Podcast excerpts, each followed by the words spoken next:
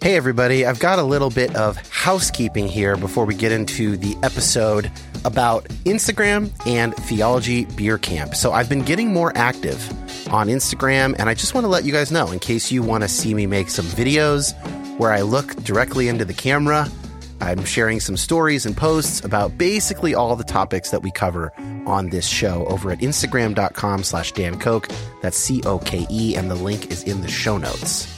Also, Theology Beer Camp is returning in 2024, October 17th through 19th. The theme is Return of the God Pods. That is a Lord of the Rings reference, which should surprise nobody. I will be there alongside Brian McLaren, Diana Butler Bass, the New Evangelicals, Bible for Normal People, Tony and Josh from GGCH, of course, Tripp Fuller and Homebrewed Christianity, and a whole grip of others. And you can use the promo code Return of YHP, all one word, for $25 off your ticket. Prices go up starting June 1st. That link will be in the notes. I hope to see a bunch of you guys there in October. It was a serious highlight of last year for me.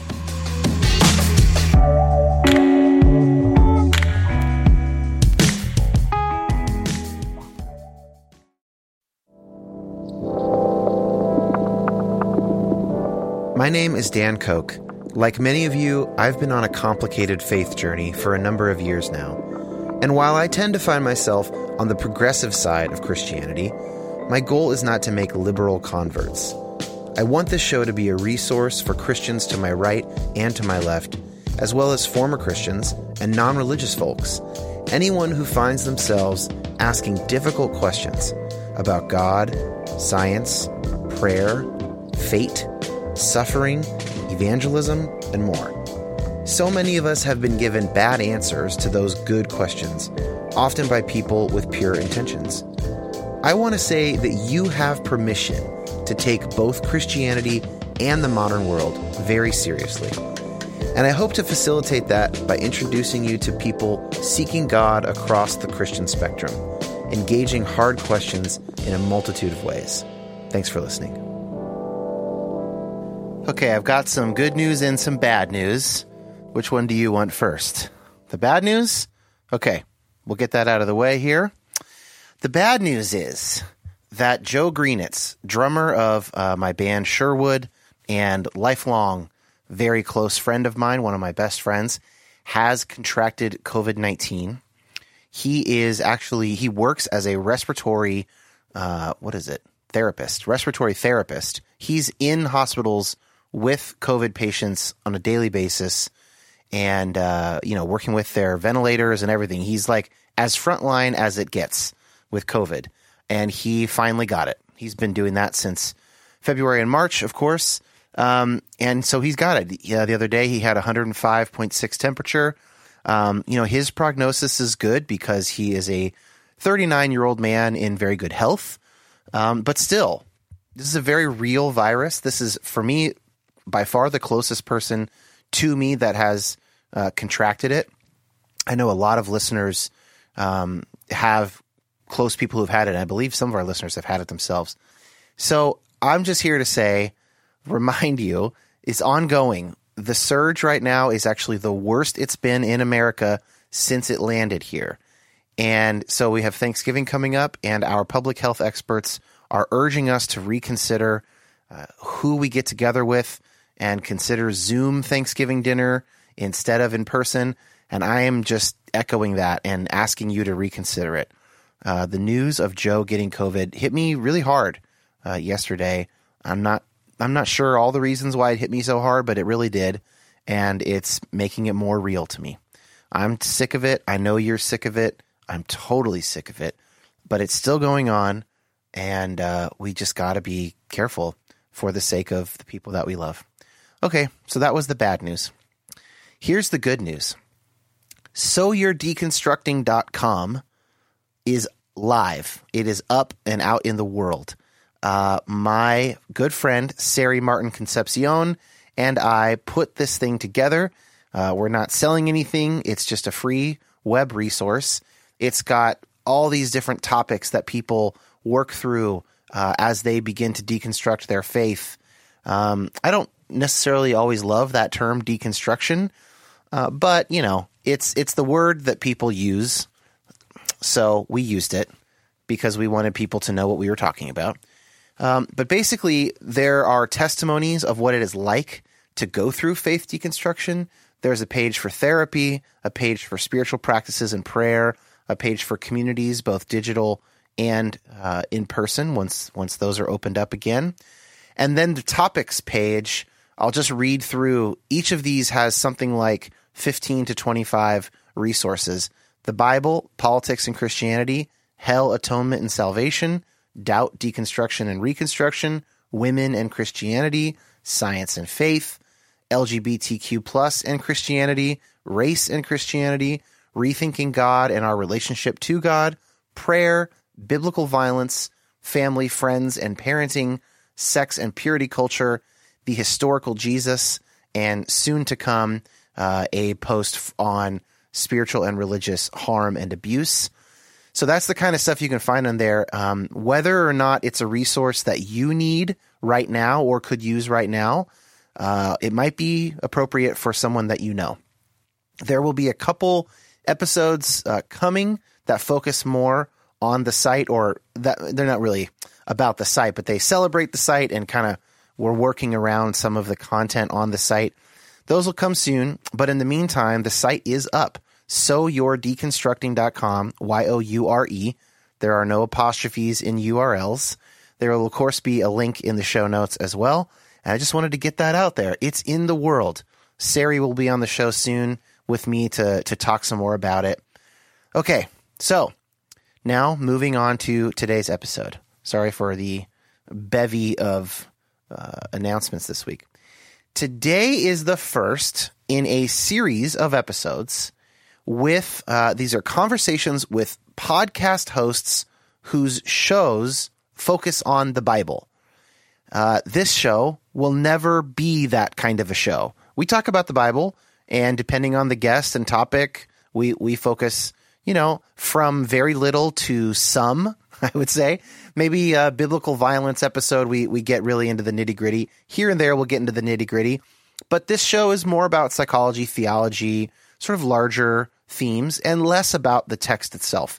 But I realize there are a lot of very good shows about the text itself. And so I'm just going, rather than trying to make this show a Bible show, I'm just going to interview people who have Bible shows, and then you guys can figure out which ones of those you want to listen to. Uh, today is the first of these. It is with Jared Byas. He is the co host of the Bible for Normal People podcast. Um, his co host is Pete Enns, who is an Old Testament scholar and author and speaker. Uh, Jared is himself also an author and speaker. Uh, and their show is really good. It's very good. They interview people who really know what they're talking about on all all kinds of angles of reading, interpreting, understanding the world behind the Bible. Um, you know, they'll, talk to archaeologists, they'll talk to Hebrew uh, Jewish scholars, they will talk to just it. It runs the gamut, and uh, they get the best guests. Um, so I would really recommend that show. In the meantime, you can enjoy this conversation that I had with Jared, and I will stop talking now, and we'll get into that the meat of the uh, the episode here. Jared Byas, thanks so much, man, for joining me.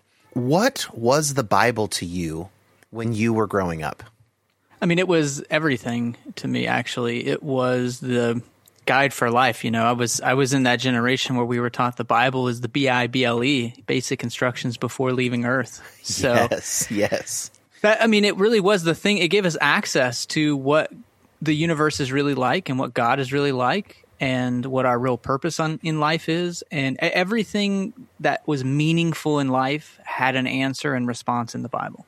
I want to ask actually a, a sort of like a psychological or what we might call a phenomenological question about that. What was the process like for you of coming down from that? The Bible is everything kind of a view. Was that painful? Was it liberating? Was it both? That's a good question. I think it was more liberating and I mean, I think it, it's just if you say psychologically, you know, I'm an, I'm an eight on the Enneagram, so it's always that that challenge. There's always something a little bit more beyond, and there's something for me about the logical end of taking the Bible seriously is to come down from that hmm. And so while the linear trajectory has been me continuing to take the Bible more seriously, that's required. It sort of went up in its trajectory, and there's definitely a pinnacle moment. For me, it was within the reform tradition, you know, reading Francis Turretin's three volumes of elenctic theology. That's just this outrageous outline of systematic theology from the Reformation period that just sort of like tries to systematize the entire Bible and all of God. And it's just this massive work. And that sort of is like the pinnacle of like, okay, well, we've, we've rationalized as much as we can rationalize. Hmm. But it does still doesn't seem to make sense of what the Bible is it, it's it's sort of it's sort of jumping the shark. It's it's getting off the rails a little bit, and then that led to maybe the splitting off of the seriousness of Bible reading from a certain way of reading the Bible. Yeah. So if I'm hearing you correctly, this guy who I've never heard of, by the way, and he, this multi-volume here, we're gonna put we're gonna systematize the whole Christian bit, just every piece of it. It's it's multiple volumes. It's like highly analytical. So you you read the whole thing? You read most of it? You read enough of it to get it? You read the whole Yeah, thing? Yeah, it was it was part of my seminary Okay, education for to it seminary. And where'd you go to seminary, by the way? at Westminster. Okay. Is that Yeah. where you met Pete Enns? Yeah. Mhm. Okay. Yep. Uh, so you get to that point and you're like, oh, this is the top of a certain kind of a mountain. This guy's doing this particular approach that I'm familiar with at the highest possible level. And this is what it results in. Was there a little bit of a, oh, that's all there is? Like kind of a, a disappointment? Yeah, I think so. Well, what it really was was the problem for me, at least in, in American faith, is, and so I grew up a little of my background. I grew up in a Southern Baptist tradition, but I also grew up with my grandmother being charismatic. Hmm. So there was definitely an emotional aspect to our Christian faith. And then there was this analytical figure God out kind of part. Right. And the problem was, you know, when you get to that systematic pinnacle, you realize it's completely, it's mechanistic, it's robotic, it's completely devoid of humanity. And recognizing that, yeah, that's the natural, that's what has to happen if that's the route we're going to try to figure God out. And then, but what do you do with this other whole, you, you talk kind of phenomenologically, this whole part of human experience? So then it, then it, things just got more complicated, I think, to recognize we hit this pinnacle, but it's missing a large part of the human experience.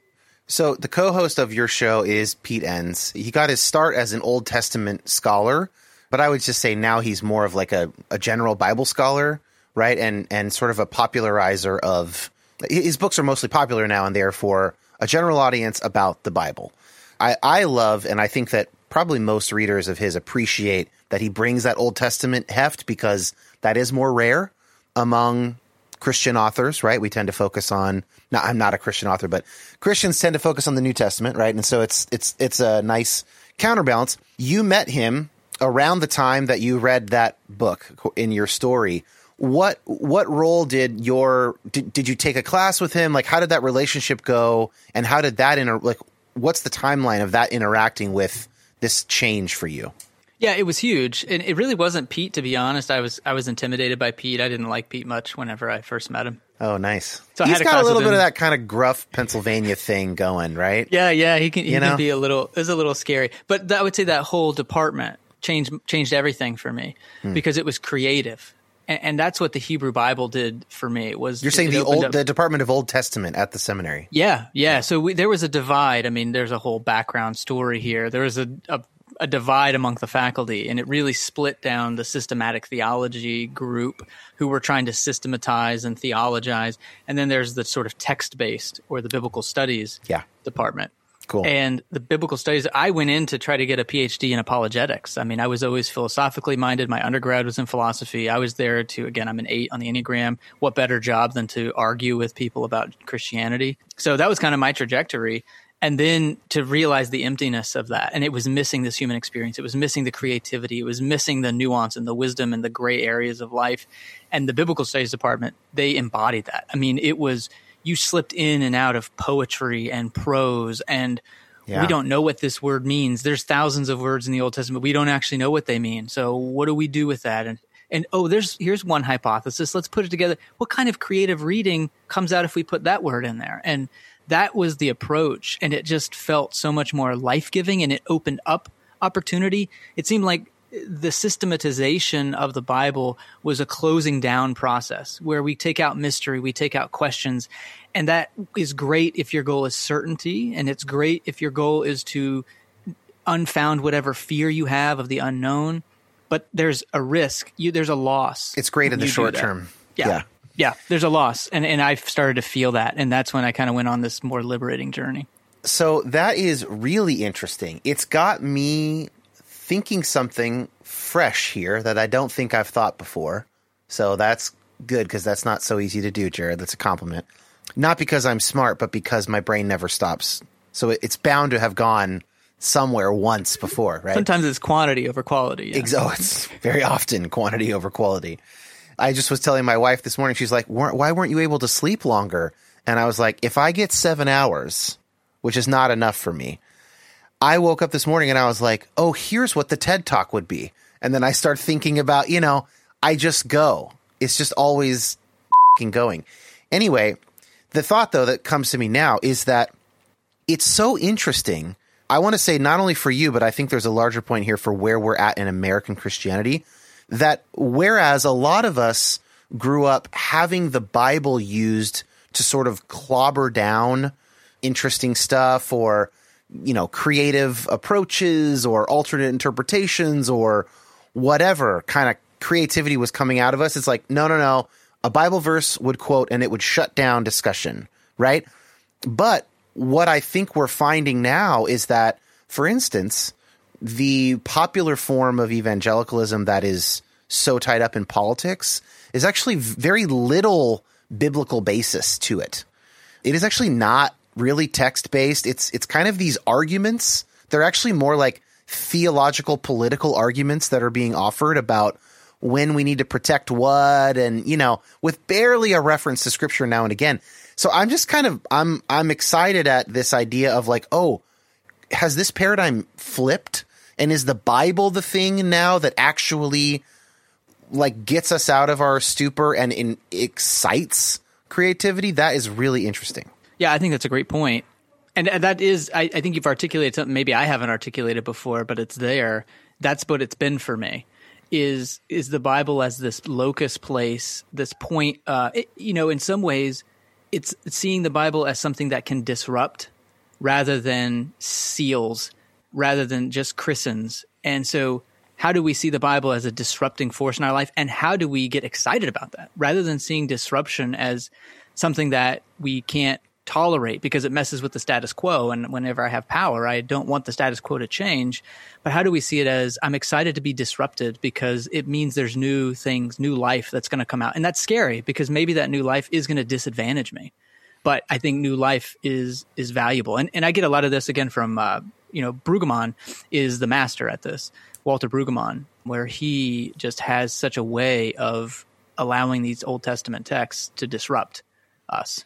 Give us an example of uh, one of those types of things that Brueggemann would would go well, to. For often. instance, uh, you know, he this is going to show my nerdiness, but one of my favorite books of his is this uh, book. It's called Exile and Homecoming. It's a commentary on the book of Jeremiah.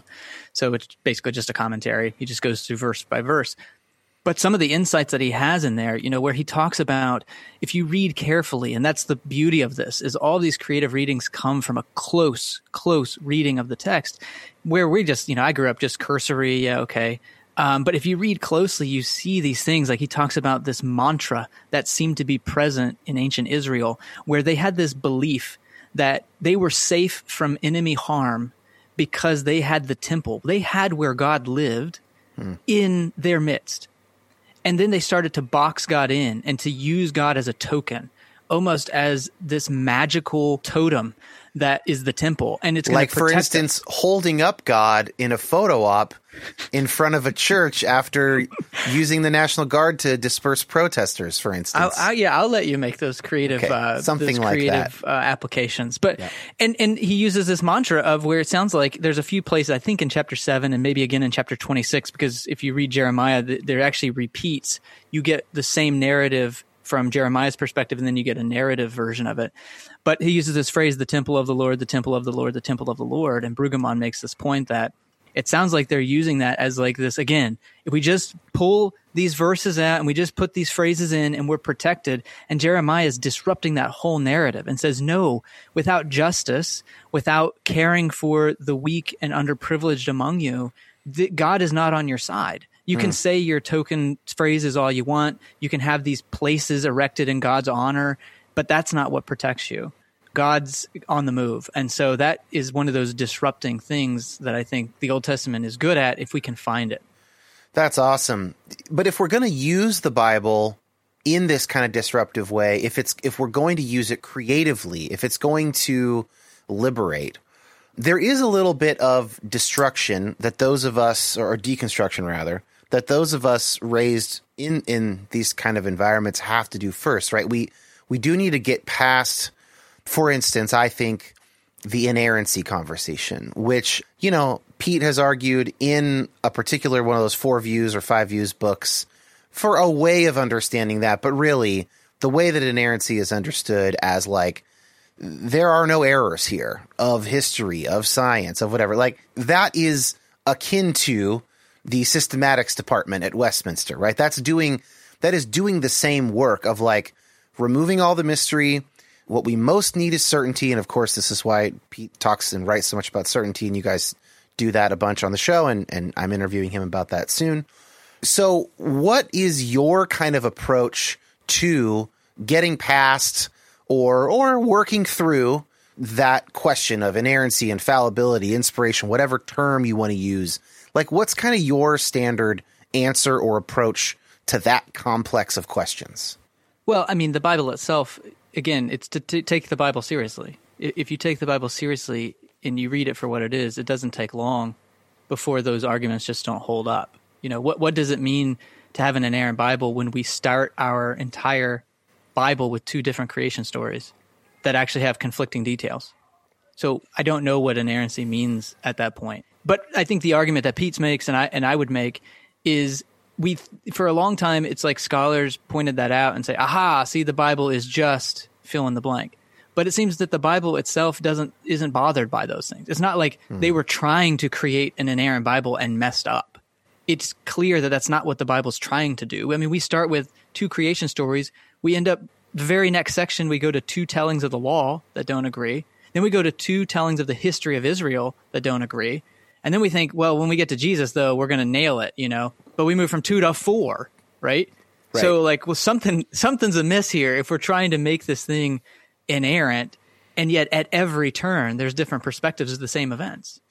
Yeah, so let's talk about Genesis 1 and 2. Uh, I send out a little list of possible topics to my Bible guests.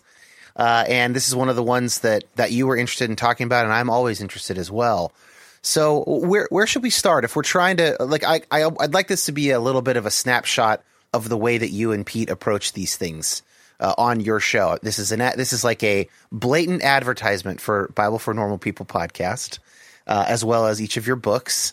So w- how would you approach this on your show? Let's say you're going to do an episode on Genesis one and two. I'm sure you have done episodes. Yeah, I mean the the the whole premise for the Bible for Normal People is to answer these questions what is the bible and what do we do with it?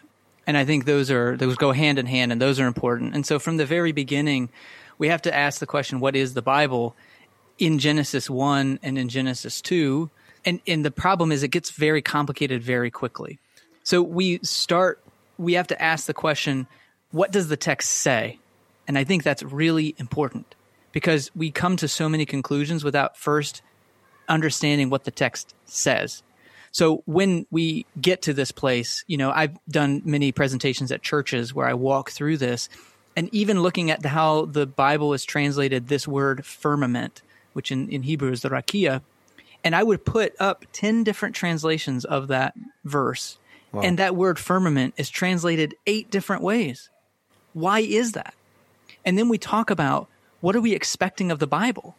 Because what it sounds like people are doing when they translate that word is they are bringing into it a modern understanding of cosmology and how the universe works. And they're trying to put these Hebrew words and this Hebrew framework into our modern understanding. But what we say in, in the book that we wrote, Genesis for Normal People, is we have to have ancient eyes. Like otherwise we're disrespecting the world of ancient Israelites, we're disrespecting the text. So we have to actually be humble enough to enter into their space and their what did they mean by the Rakia? And when we open that up, that the problem is that actually transgresses our view of science and it transgresses our view of how creation because it makes coherent sense within the world of Genesis, but it doesn't make physics sense right now. Right. And so that's kind of uh, where we start is like, like just pay attention when we hear words like Tehom or Rakia. Let's find out what those mean and what's the construct, what's the world that that's presenting to us. Yeah, it's like verbal archaeology, kind of. Right. That's a good way of saying it. Yeah. So you're yeah. you're looking for whatever resources you have to understand how they would have made sense of these words in their time. Is the Torah, the first five books of the Bible, you know, the the main scriptural sort of basis of Judaism and focus of Judaism? Is the Torah more difficult than other parts of the Bible to more complicated to understand because it's the oldest? Because isn't it? Aren't these the oldest texts in the Judeo Christian tradition? I guess maybe Job might be older, some people think, or whatever. Yeah, once you get into ages, the question is difficult because that's a, we bring a lot of baggage to that question, right? So there are some very old parts, like Exodus 15 or Judges 5, would often be considered some of the oldest traditions that get memorialized in our current text. But those would be pieces of books Right. that then have other pieces that have been added later. You know, there's still, not to oversimplify, but again, there's the idea of uh, source criticism that they we have to kind of understand that there were different traditions going on at the time, and these get put together in, in very intentional ways. But you know, if scholars are trained in how to kind of pull these pieces out, and we find that from the very beginning in Genesis one and two. Right, there's a challenge there where we have one creation story in Genesis one one to two four a. Then when you get to the second half of verse four in chapter two, it sounds like we're starting over because it's a different creation story. And they would say that's two different sources. And rather than try to decide between the traditions, one which uses the word Elohim for God has this more uh, God walks in the midst of the garden, a very personable, narratival way. And then Genesis 1 1 to 2 4 has this cosmic God who doesn't seem to be intimately involved in creation. You know, what do we do with that? Well, the ancients just said, well, these both maybe speak truths about God. They put them together. Um, What's the name for the through- What's the name for the cosmic god? Is that Yahweh? Yes. Yeah. Yeah. That would be the divine name. Yeah. So Genesis one largely is Elohim. Genesis two is Yahweh. What do we know from the rest of the Torah about those two traditions? So just just briefly compare and contrast all the Elohim passages versus all the Yahweh passages. What did those original writers or speakers, maybe is a better thing to say, who developed these two traditions that are overlapping but not in complete agreement, how did they differentially see God? Yeah, I mean, I think that's a great question. I mean, not to spoil even an episode that we have coming up with a Jewish scholar, but even the idea of idolatry and what counts as idols. You know, there's a there's a tradition we'd call the Deuteronomistic or Deuter, you know, Deuteronomy tradition, the D, that was very anti. It's related to kind of the priestly class of of writers and thinkers, where you know they would say there's only one God can only be in one place at one time and any of these other sites are going to be idols and we can't have that because that's what the other countries around us do and the peoples mm-hmm. around us do and that's idolatry and we, we're very familiar with that but what we miss is some of the more Elohistic ways of writing. We find traditions in the text where they don't seem to condemn the multiple shrines that are in our text. Again, if we read the Bible clearly and carefully, and I can't recall any of those right now, but we find in the text this sense that it's okay to have many different places where God can be worshiped. And in fact, we see this in again the Torah in Genesis where Jacob, you know, Jacob's ladder, Jacob before he wrestles with the divine and there's this place, he sets up a rock and there's a sense in which what he's setting up is a shrine to God. This is where God lives. This is God's presence. And the Deuteronomist would call that idolatry. And so, yeah, these traditions don't always agree. Yeah. Is it speculative to say that Jesus might be commenting on this tension. Uh, I, obviously, Jesus of Nazareth was not familiar with what is called the documentary hypothesis, right? Which is Right. these, I don't remember if it's four or five sources from which the Torah is most likely compiled. And it, this, this hypothesis has had decades and decades of broad support. Jesus of Nazareth is not aware of that. He is just a member of the Jewish faith at, at First Temple Judaism, or First Century Second Temple Judaism. But might he have intuited, as a very intuitive person, the tension between these different views of God within his own tradition when he focuses so much on Samaritans, right? So by the time that Jesus is around, Samaritans are sort of the the inferior ethnic group of you know that that area and Jew and Judaism in general. I'm I'm being very inarticulate here, uh, but they're like second class citizens basically, and not really thought to be part of the people of God by you know pure Jews or whatever. And I don't know how much how unfair I'm being. I'm not sure to those first century Jews, but but Jesus kind of pushes on the Samaritan thing in a few different places in some of the stories and some of the parables he tells. Am I onto something, or is that wild conjecture? No, no, I think, but I think you know there's other contexts that would play into that. Like we have to remember where Jesus is now in the story of Israel. That there has been a an upheaval of the Jewish people who've now been ruled by foreigners since the uh, since the eighth century or the sixth century, and so we're talking 500 years of foreign rule, of uh, diaspora, of exile. And there's a mixing now of so many peoples and ideologies, and it will see all that to say Jesus isn't new in the Jewish tradition of starting to question and wonder how do outsiders fit in this conversation about the people of God.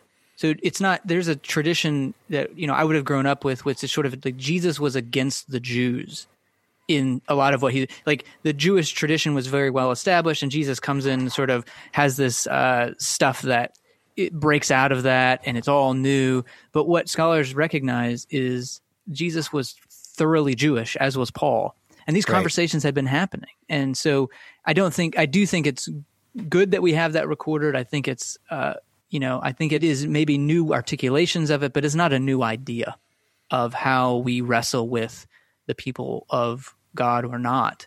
And you know, the book of Jonah, which is much older than Jesus, wrestles with this same idea in My those favorite book of the as well. Bible. Yep. Yeah. Almost convinced my wife to name our son Jonah. That was my first choice, but lost out. Maybe, maybe um, I'll get a second chance at that. So, speaking of outsiders, that's a perfect bridge to this this second of the two biblical issues that we're going to briefly discuss here, and that is the Canaanite conquest or genocide. This is the opening of Pete's book. The Bible tells me so. This is sort of the first thing he goes into. That was actually the second book of his that I read, but I really appreciated that he started there because for me in my own story, uh, coming out of college into my 20s, this was where I, especially as a philosophy major in undergrad, where the rubber hit the road for me was like, wait, what kind of God is this? Like, whatever I think about God or the Bible says about God, why would God ever tell God's people to kill every man, woman, and child in a particular geographical area for whatever reason? And that really was to use the the Derrida, you know, thread that unravels the sweater metaphor. That was the thread for me. And so I was happy that you chose this as your second of the multiple choice. How do you approach, just generally speaking, start us off on that narrative? What maybe first, what do we need to know? People who aren't really familiar with that, what do we need to know? What are the basics of that story? essentially what it is is we have an enslaved people group the hebrews who are taken out of the land of egypt and promised a land the problem is there's already people there Yeah. And so it's this narrative of conquest where we have to go wipe them out but it's okay because we have these points where it says they were evil. They were desperately wicked. There was not like there's kind of these justifications kind of throughout which kind of tries to make sense of it. And if you're and if you're an American listening to this and you you notice some similarities to uh, I don't know, let's say the Christian curriculum from uh, Becca that you were taught at your Christian junior high and high school, like I was, and let's say you went on eBay and picked a couple of these books up more recently and and reread some of the sections on Native Americans and noticed where they said how few of these groups really loved God and were peaceful, uh, you might you might be forgiven for noticing some some historical rhyming here. Yeah, you know this is this is the hot button issue because there's so many other ways to get around other violence and things in the Bible, but it's very clear that this is a God directed, God ordained yes. activity. That's so a lot of times people if you if you say oh, I've got some doubts about this Canaanite thing, they'll say, "Well, everybody dies. So why does it matter if they die earlier or later? What's the, you know, if God God gives people their days, he lets them live longer or shorter, so what's really the difference?" And that's a that's a good thought. The difference though is that God tells the Israelite soldiers go murder everyone, which is different than for instance God brought a great storm that, you know, didn't flood everything, but like, or, you know, there were earthquakes or something like that. Well, they died in an earthquake. They would have died some other way, maybe cancer. Okay, it's not great. We might have an issue with God shortening lives for a seemingly arbitrary reason on there, you know, maybe, but that's not what we have. We have like murder, all of them, kill pregnant women because if those kids are allowed to be born, they will be these people also. And it smacks of a kind of ethnocentric convenience, right? Yeah. Yeah, absolutely. And so yeah, I think that's the the rub. That's the problem. Is how do you get away from that and keep to kind of an inerrant Bible that is you know, and and not to get a little sidetracked, but no, do you it. know the question of prescription and description come in here too. Yeah, is there the Bible does not designate when it's describing things and saying don't imitate this. I'm just describing it for you, and when it's prescribing behavior, and so we're left to just kind of the wild, wild west of interpretation for what do we say applies to us and what do we not, and what is the criteria that we're using. And so I think the honest answer is we always filter our Bible through our current ethic and our ethical stance. And I think it's disingenuous to say otherwise. Um, yeah, yeah. I, I say this all the time, so people are probably sick of it. But as a liberal, when I hear the, oh, you guys are just caving to culture argument from conservative Christians, I just think there are many cultures to cave to. And uh, Fox News is one of them. You know, yeah. that's not a that's not a sufficient argument in and of itself to right. say you're caving to culture. Which culture am I caving to? Right. know? Right. We all we can't escape that responsibility. So we have to say, did God command? Is it good or bad? Is it right or wrong? Did it come from God or did it not come from God? And those have some serious consequences to what we think of the Bible and what we think of God and what we think of ourselves and our responsibilities. Can I ask you a couple rapid fire personal opinion questions about the Canaanite conquest? Yes. Mm-hmm. Okay, in terms of historical fact, what do you think actually happened or can we know? We don't know. This goes back to a pretty old debate in the 20th century. There's a few scholars um, who have these different theories. There's a few important theories of, you know, did was it a people group that migrated up or does it come from within and they self identify as a small group of kind of Canaanites, but now we have our own uh, you know identity, and the so Hebrews. the emergence yeah. among Canaanites theory, I think it's right. something like that, right? Yep, yep. Um, so, and these are theories about how the Israelites came to be more broadly, right? That's right. Which, of course, right. then really affects what you think about this particular story. And I would just say, archaeologically, there isn't much evidence for the conquest as it's written in our Bibles. So we have to take that into account um, because whatever it is, it's likely not a historical account of what actually happened.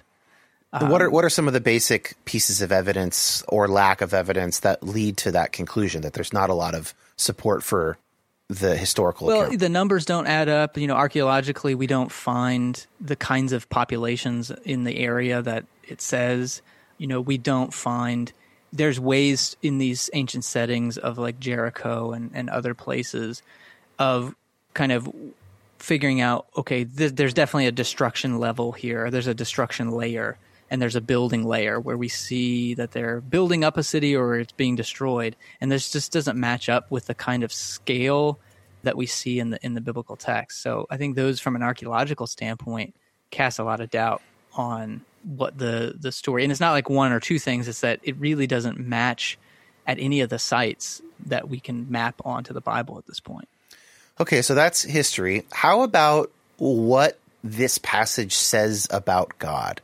So, you know, we've talked about there are different traditions within, for instance, the Torah. There are different writers and authors for this passage as well. Uh, or sorry, I mean among the rest of the Old Testament, right? And I'm I'm not an expert on that. What do you think the original authors or author of this Canaanite conquest thing? What do you think that they were trying to say about God? And do you think that they were mistaken about that? Or how do you think about that? Yeah, I mean, it's, it's hard to tell. You know, who knows what they were thinking, but I think it does fit well within this Deuteronomic understanding of God. So you have to think there's a lot of pure, impure, clean, unclean, binary thinking. And this fits right in with that theology that God is one who wants purity, who wants cleanliness, um, ritualistically and otherwise, morally, ethically. It's a cleansing. And that fits with, there are parts of our Bible where God is portrayed in that way. There is a theological yeah. tradition and strand where that's what God is presented as. So again, we run into this difficult question of what is the Bible and what do we do with it? If that is what it is. And and I'm of the opinion that we respect the text when we let it stand on its own two feet. It is what it is. It says what it says. I don't I don't particularly this is just personal preference. I don't like us saying, well, no, what the Bible really says is, and then mm. we hmm. make it palatable to our culture today. It's like, no, we're going to let Paul be Paul. We're going to let the Deuteronomist be the Deuteronomist. And then we're just going to say, and you know what? I think you were wrong. And that's part of Christian tradition. And that's, that's a very Jewish, if I could say that, way of finding that we have to struggle with these texts. And it's our spiritual growth and our spiritual communities develop through the struggle and the disagreement, not through the pre-packaging and marketing of a streamlined message. This is now I'm getting out there, and so if we don't have much to say about this, that's fine, but I just want to try this here. It seems to me that this kind of purity disgust module within human psychology is just undeniable. As I've spoken about on multiple episodes uh, with other people who know more about it than I do, it keeps us safe evolutionarily, right? Before we had germ theory, it kept us from getting sick. It is so prevalent. You see it between ethnic divisions, you see it with whatever. On the one hand, we might want a religious tradition that completely pushes against that, that says that's all bullshit. There is no clean and unclean. The entire tradition is God showing Peter, you know, the the curtain that comes down or whatever do not call unclean what I've called clean. On the other hand, though, we might say that a religion like that would never stick. That actually you could do it, but like it won't be popular and you won't be talking about it for three 3000 years later. And it won't be influencing people's moral and ethical decisions 3000 years later because just it's not powerful enough. People won't follow it. It it won't ring true to them. And so I don't know. There there is an argument maybe that it's good to have this stuff in here in tension with other stuff because like that's what we are. And so we're going to have to deal with that in some way. And you of course see this all over the New Testament. Jesus is constantly butting up against purity. Peter's butting up against purity. Paul's stuff about including the Gentiles, he's always butting up against purity. I don't know. What do you think about that? No, I think it's great. I think the only thing I would say is that also though is a privileged position to say that that we would even understand what that final product would be even if we had it. Mm. I think there's a teleological assumption there that What do you mean what, by what teleological? Does, that there's an end goal that, that we actually have an ethical purpose and some there's a little bit of what cs lewis calls chronological snobbery right okay well, that, yeah. like well in 2020 we fully understand what's right and wrong. And those silly people back 2000 years ago oh my goodness. So what do you want to canon? you want to make canonical 2020 ethics? Well what happens when 2021 comes around you know 2100 comes around and they look back at our ethical practice and say oh gee. And then again the question then is a little bit theoretical. Do we ever get to a point where we say oh this is it. We have it. We've all figured out how to be ethical human beings right. we have perfection for me to mention derrida that feels like one of those capital letter terms like justice and peace, which is something we'll always be striving for and never arrive at. Right. Um, and so we have to have that humility not to concretize or canonize our own ethical framework. And that's, that's frustrating, but that's also the human condition. 100%. So you've talked about these really foundational questions. What is the Bible and what do we do with it? Any light shed on those two questions from this particular narrative of the Canaanite conquest? Yeah, I mean, I think it challenges that it forces us back into a position of responsibility as readers and actors. And I think that's a big difference for me in how I grew up with the Bible is I'm a passive character here who just mm-hmm. needs to listen. It's a passive thing and if I just do what it says, then I'm on the right path. And that's safe and that's secure.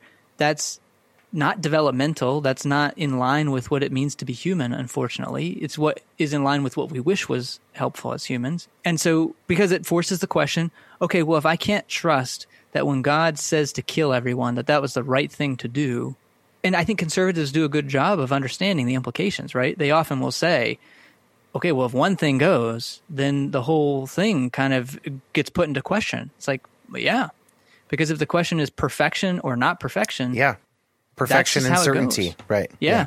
So I think it just makes us responsible agents as Bible readers now to again, and I actually I think I harp on this in, in my book Love Matters More, but we have to recognize we have work to do as human beings to read the Bible with our own ethical framework. That the Bible itself and our understanding is just as important as our framework. When I was in seminary, I didn't learn how to work on my framework. I didn't learn how to work on emotional intelligence or self awareness or what love actually is or toxicity or systems or impression or injustice. I didn't, and, and how my own cultural baggage gets read into the Bible. I didn't learn mm. about any of that. And I think that's what it does for me when I read the genocide. I read these things is it says, okay, this is a text that needs interpreting. It has to be interpreted. What's the tool? What are the tools I'm using and why am I not working on the tools? Love that just in general with your show, what are the questions you guys get most often from listeners that you try to address? Uh, that's a good question. I think we get. It depends. We have different kind of listeners when where they are on their journey. I think first we get the okay, but is the Bible inerrant, or sort of the questions of, but how can I still make this safe? And then once they move beyond that, it comes to usually okay, but can we trust it for what it says about Jesus and the resurrection? And then it comes to usually, why is the Bible special at all? Do I need to read it? Yeah. Is that helpful to, is Christianity unique? So I think that's a pretty common. That's a nice little, yeah. That's like a Darwinian uh, ape to ascent of man right there, poster ready to go. Those four spots, yeah, yeah. It's where the rubber often meets the road at various points for people just to wrap up here, uh, we talked about Genesis 1 and 2, and we talked about Canaanite conquest uh, and early Israel. I would love for you to give my listeners and myself one or two books on each of those topics that you have found the most helpful if people want to kind of dig in on those issues. Yeah, I mean, we've already probably mentioned them, and it probably sounds self promoting, but Genesis for Normal People is a good place to start if that's new for you on Genesis one and two because it sort of tries to get at those ancient eye way of doing it, but not in a in a scholarly way. And then the Canaanite genocide, you know, the the Bible tells me so, and just Pete's work in general. He's done a lot on the Canaanite genocide. We also have a lot of blog. Pete has a lot of blog posts up on that too, so you can find those just to kind of get his opinions on that. Jared, thank you so much for your time, man. Obviously, there will be a link to your podcast in the notes as well as those two books. And best of luck keeping the fight going, man. Thanks. I appreciate it.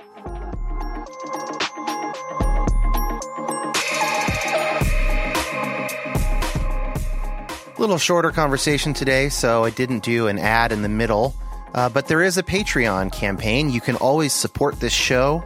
It's $5 a month, unless finances are tight, in which case you can email me about a sliding scale at youhavepermissionpodcast at gmail.com. Uh, but members of the Patreon community have access to the Facebook group, which is patron only, and they also get at least two exclusive episodes per month. Uh, most recently, that was a very engaging chat with the hosts of the Dirty Rotten Church Kids podcast and the creators of many funny Christian memes on their Instagram account. Um, as I said earlier, there is also a link to soyourdeconstructing.com in the show notes, as well as those links I mentioned with Jared. Thanks to Josh Gilbert for editing my conversation with Jared. He is available for more editing work. His email is also in the show notes. And we will see you guys next week for another episode. Thank you very much.